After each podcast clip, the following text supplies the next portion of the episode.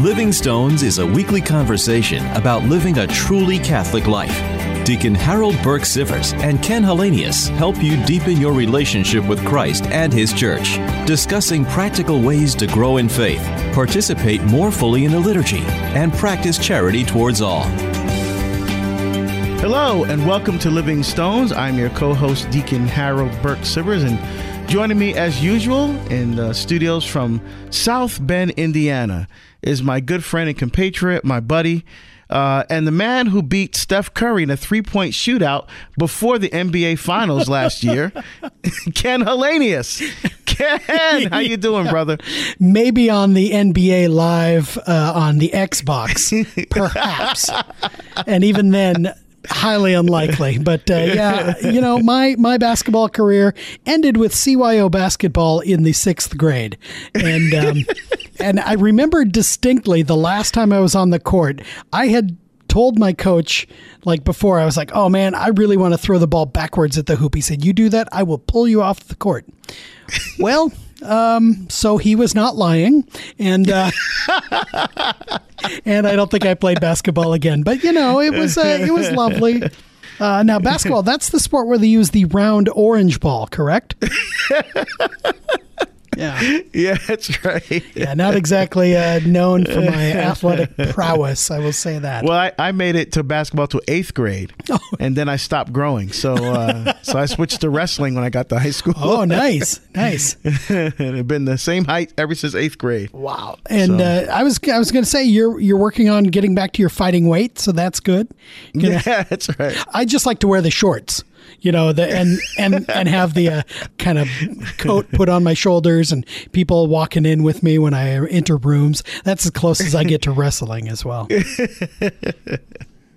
oh boy! So how things going at the de Nicola Center? The de Nicola Center, things are great. Uh, you know, of course, we're just uh, we this is um, fall break week, so uh, if you can believe it already, the school year is already is already well underway. We're we're uh, halfway through this semester, and so things are quiet this week on campus, which is nice. Um, and I'm not actually traveling this time, so that's nice. Uh, last year, if you'll remember, in October, I was I was actually in Rome throughout most of October uh, with the students. We had a great fall break last year, pilgrimage to Rome. That was a lot of fun, and it was beautiful. Actually, about this time last year, I was in the Church of um, Saint Ignatius, well, where where Ignatius is buried in the Church of Saint Clement, uh, and so um, you know it was a lovely time. But then this year, not quite as much travel as last year. So, um, but it's good to be home, and uh, yeah, the school year started well. How about for you, Deacon? Oh, excellent. Well you know, doing my doing my usual jaunts all right. around all around the well the, the U.S. this time. Uh, so uh, this week I'm in L'Anse, Michigan. Uh, I, used, I used to say La It's L apostrophe A N S E. And at first I thought it was Lance, but it's Lance. I Lance? guess the way they, they pronounce it. Yeah, in Lance, yeah. Uh, Michigan this week, and then I head to the uh, men's conference in Connecticut. Oh wow! In Bristol, Connecticut. Yeah, I always like going back east. yeah, know? and and uh, so yeah, I'm looking looking forward to all that. Awesome, awesome. Well, great. Well, you know, a few weeks ago we started talking about the apostolic fathers, kind of some of the earliest preachers of the faith and apologists, people who uh, received the faith directly from the apostles and then handed it out, you know, handed it down.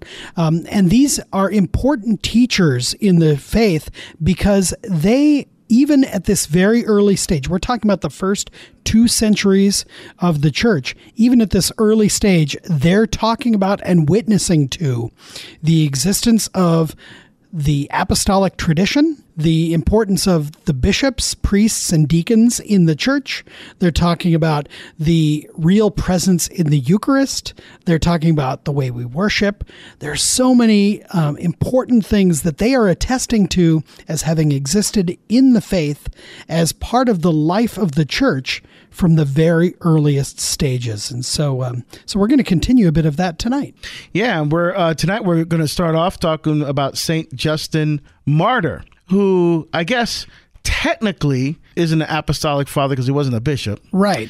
Uh, but he is considered the father of apologetics. Mm-hmm. You know, he was a philosopher and a martyr that often called Saint Justin Martyr. Martyr's not his last name. well, you kind of hate having a last name like that. You're like, well, I guess I know yeah. what I'm doing. You know, yeah, that's right. this yeah. is not going to end well. yeah. Right. So, uh, but he's often called Saint Justin Martyr. Um, uh, the probably the most important uh, apologist of the second century, and, and again, considered the father of apologetics. Uh, again, but now, so unpack um, that word apologist for me. Yeah. Deacon. So, uh, apologist comes from, it doesn't mean to apologize for the faith, right, by the way. Right. Uh, apologia in Greek means uh, defense. Okay. Like, so for example, Plato's Apologetics, if you ever took a philosophy class, uh, it's Plato's defense of Socrates, mm-hmm. yeah. but it's not apologizing for anything. It's his defense. That's just the word they used back in the day. Okay. So that's where we get the word apologetics mm-hmm. from, means to defend. Basically, the apologists back in the time of, of Justin had basically two main branches or two main things that they did. One uh, was to um, defend the faith, obviously, especially Christianity, which was new and and so had to be defended against the the different attacks against it, even from outside the church with the pagans and the the the Romans, of course, and the Greeks with the pantheon of gods. And, and also even from within the church, from different heresies that were going on uh, at the time. So that was the, the first thing, the straight defense. And then there was a, a positive uh, uh, message, a, a, missionary concern uh, to explain the content of the faith in a way that people could understand. Yeah. You know, um, so sometimes when you when you look at theology, like what's circumincession of the Trinity and divine perichoresis? You know, it's, it's often lofty, but but what Justin Martyr did was was break it down in a way that was very intelligible and that people could understand. Because remember, there were no books back then. Right, right. You know, so, so people just couldn't. Either... Oh, let me go pick up my book and see what he what, what he published. It was nothing like that. So a lot of it was passed down orally. Yeah, the oral through the oral tradition. Yeah, this idea of you had to actually go and walk with your teacher, uh, and and or sit around them. You know, like like in what we would think of as a classroom, but and listen to, and and you often weren't taking notes or anything like that on certainly not on paper because paper is a relatively modern invention. Uh, you might have a wax stylus, you know, a wax tablet and a stylus, but even then, you know, that's that's only good for a little while. Um, so yeah, it was a lot of memorization and repetition and the learning that gets handed down through, as we say, the oral tradition. Yep, that's right and Justin was born about the year 100. And the, th- the thing is, you know, there didn't there weren't like birth records back then. So a lot of these apostolic fathers, you'll be hearing us say things like he was born around this time. Mm-hmm. We think he was born here. I mean, there's no real records. They actually don't have baptismal records at parishes like we do these days. Right, right. You know, that was a church that something picked up. The church picked up from the Romans. Mm-hmm. You know, the record keeping. So he was born around the year 100 near the ancient city of Shechem uh, which is uh, mentioned a number of times in, in, the Old Testament, of course, in the Psalms as well. Yeah, modern day Nablus, uh, which you may hear yeah. about in the news on occasion. Uh, Nablus being in in the Holy Land there uh, in uh, Israel, kind of northern Israel. Yep, and he spent a long time just seeking truth. And of course, back then, it, he studied Greek philosophy. Mm-hmm. Um, and then what he did was so beautifully, I think, was to kind of marry philosophical thought with theology. Um, so he was the kind of first one to attempt to do that. Um, and he wrote a, a, couple of things. His um, dialogue with Trypho was one of his famous ones. His catechesis on uh, apologetics is the other one. Yeah, I think the two the two documents that he's known for. You know, you mentioned he was he studied philosophy, and uh, one of the things that I read about Justin was that he kind of worked his way through the various schools of philosophy, you know, by attaching himself to various teachers. But he didn't like one of his teachers because the guy was focused on uh, asking him whether or not he had his tuition money in hand. And he said, Well, if that's all you're really worried about, then what do you care about teaching me the truth? You know, and so mm. that didn't impress him and it didn't stick with him. Uh, another one of his teachers, he he just said the guy was wishy-washy and I couldn't really believe that that he held an actual truth because he would change his mind, it seemed. And so he was searching for truth and as you said, you know, apprenticing himself to the Greek philosophical schools because these were considered the pinnacle of learning at the time. But there's a story is told that finally he encountered an old Christian by the seashore and that this man actually revealed to him, talked to him about the prophets of old, specifically referring to the Old Testament prophets who had spoken in the name of God and the prophecies that they that they had delivered had been proven true, especially in Christ Jesus, that they had predicted that a savior would come and that that savior had come. And this was the first teaching to which Justin said, This I can look at and I can verify and I can believe. And it is a sure teaching, one that is not wishy washy. And this old man is not asking me for money to, to tell me about this truth. And so this is what he latched onto. And it impressed him so that he actually himself became a Christian and then wanted to establish a school where he too could pass on the truths of the Christian faith that he had received. Yeah, and and that uh, what tradition is, right? Mm-hmm. it means uh, handed down. Right. You know, so he began to hand down, and that's where we get the word tradition from. Uh, and we have to distinguish here uh, between what we call big T and small T tradition, mm-hmm. right? Yeah. So when we talk about sacred tradition, we're talking about it as part of the deposit of faith. So you have uh, sa- sacred scripture, sacred tradition, which are both upheld and uh, defended and interpreted by the magisterium, the authentic teaching authority of the church. It's like a three-legged stool. You pull out one of those legs, the whole thing's going to fall apart. Mm-hmm. And uh, so, so tradition of those things that were handed down from Christ to the apostles and the apostles to us. So the things that they said, the things that they wrote, the institutions that they established, um, we consider that part of the received tradition from the twelve apostles. Right. You know, and with from the, the actual of John, friends of Jesus. Right, exactly.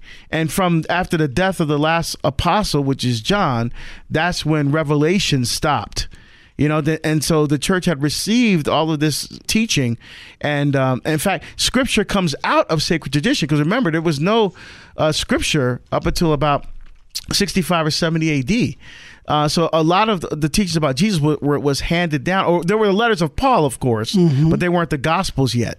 Um, and, and, so uh, the Gospels come out of the church's tradition. You know, we hold uh, both of those in equal weight. As St. Paul says, that he handed on what he received either orally or in writing. Mm-hmm. You know, so Paul even talks about, I think it's Thessalonians where he talks about uh, scripture and tradition being of equal weight and, and value.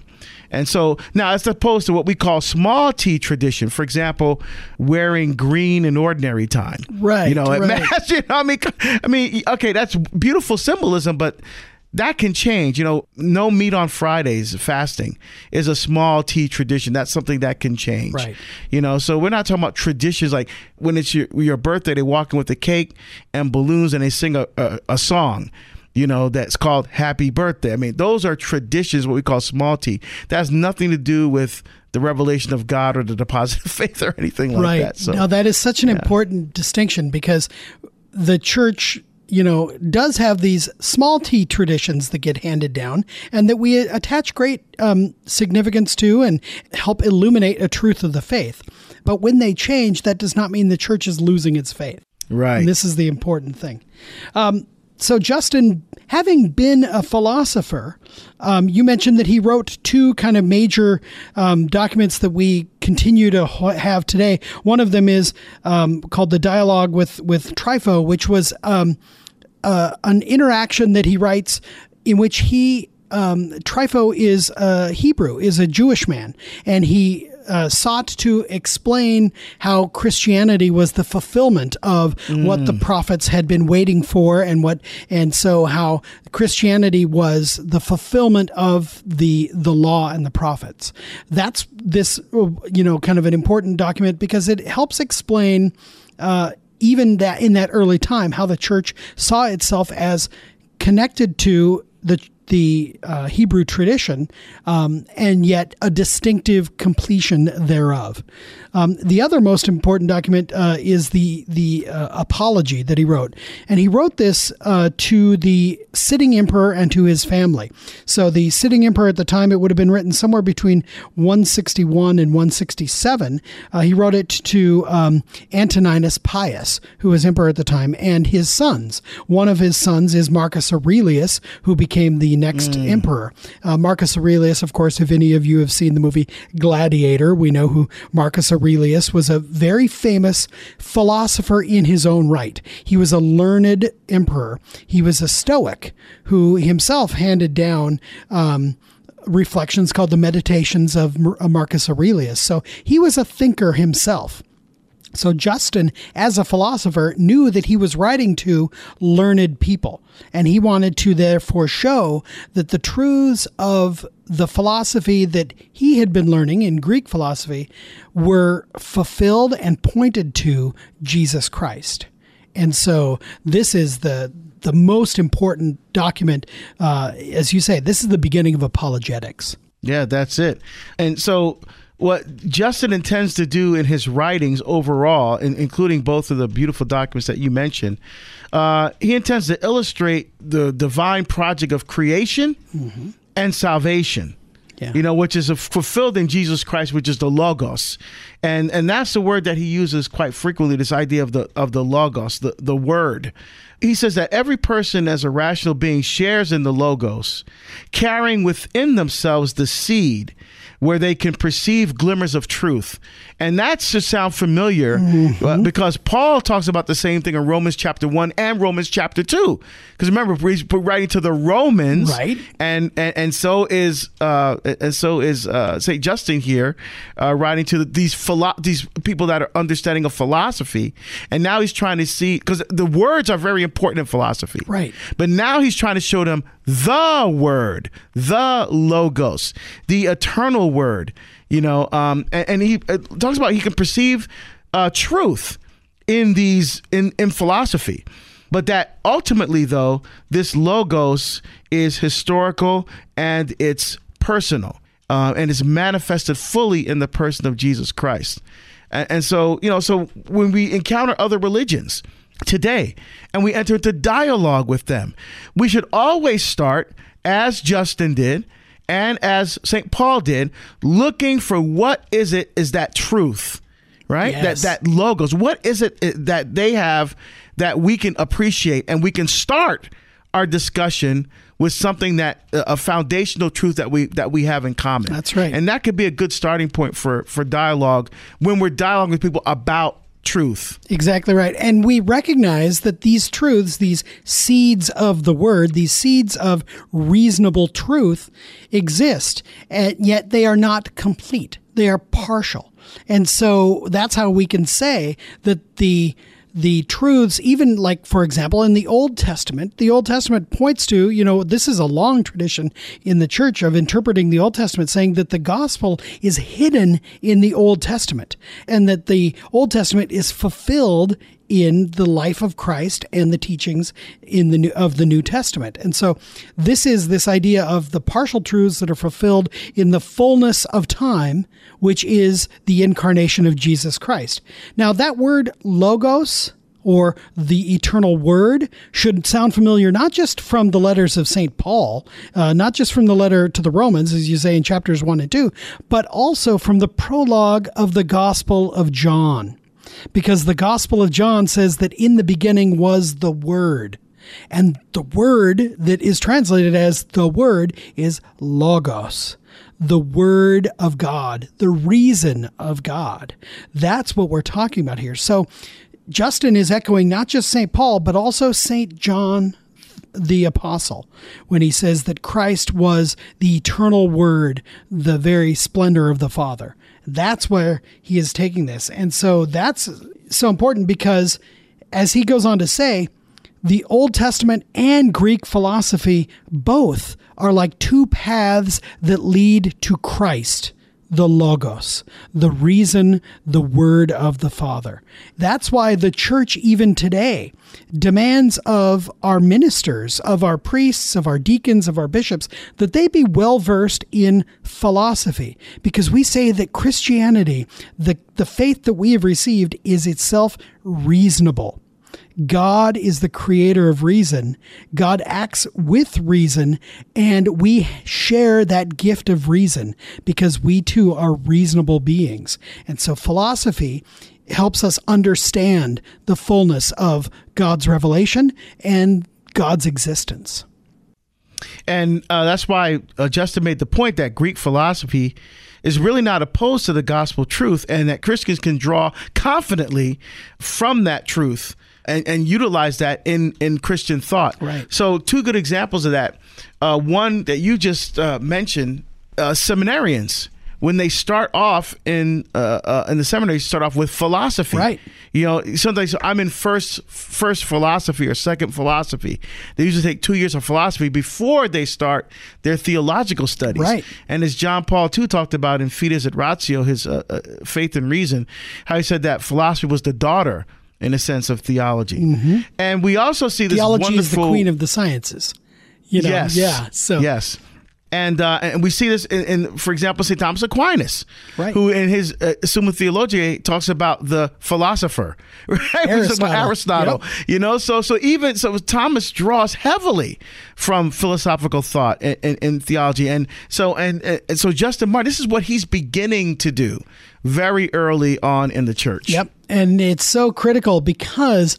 Um, what Justin goes on to explain to the emperor in his apology, he says, he uses that as a way to understand that the Christians themselves, whom he was persecuting, the Christians were not being unreasonable, and they were in refusing to worship the Roman and Greek gods, but the Christians were actually fulfilling what the Roman and Greek gods were pointing to. And they were and they were consistent with reason. So he actually says, you know, he kind of basically pointed to the idea that the pagan religion did not follow reason anymore, but that it clung to myth.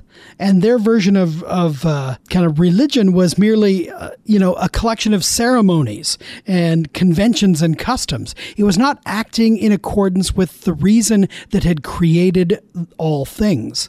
That was Christ. And in refusing to worship these ceremonies and customs that were not connected to reason, which was basically the Roman religion at the time, Christians were instead preferring to worship the creator that had given uh, rise to all reasonable things.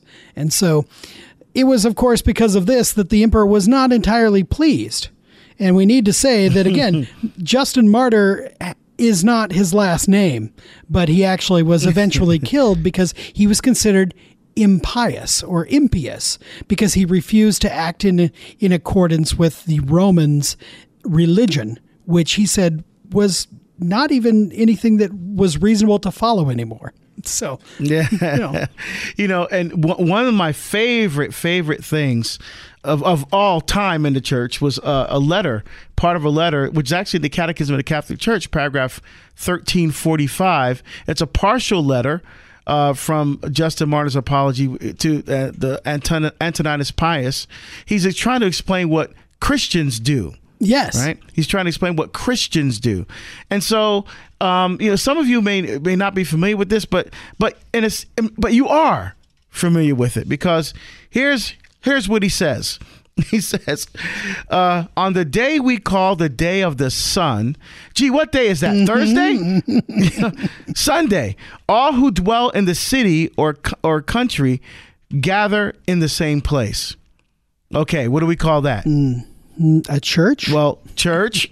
but back then, of course, there were no churches because right. it was illegal to be a Christian. So they either they celebrated mass in one or two places, either in the catacombs which you can still see today when you're in Rome, and still actually celebrate Mass in the catacombs, or um, in people's homes. Right. So on this day of the sun, Sunday, they all got together. He says the memoirs of the apostles and the writings of the prophets are read. See, the memoirs of the apostles, New Testament, the writings of the prophets, Old Testament. So yep. they read the Old and New Testament.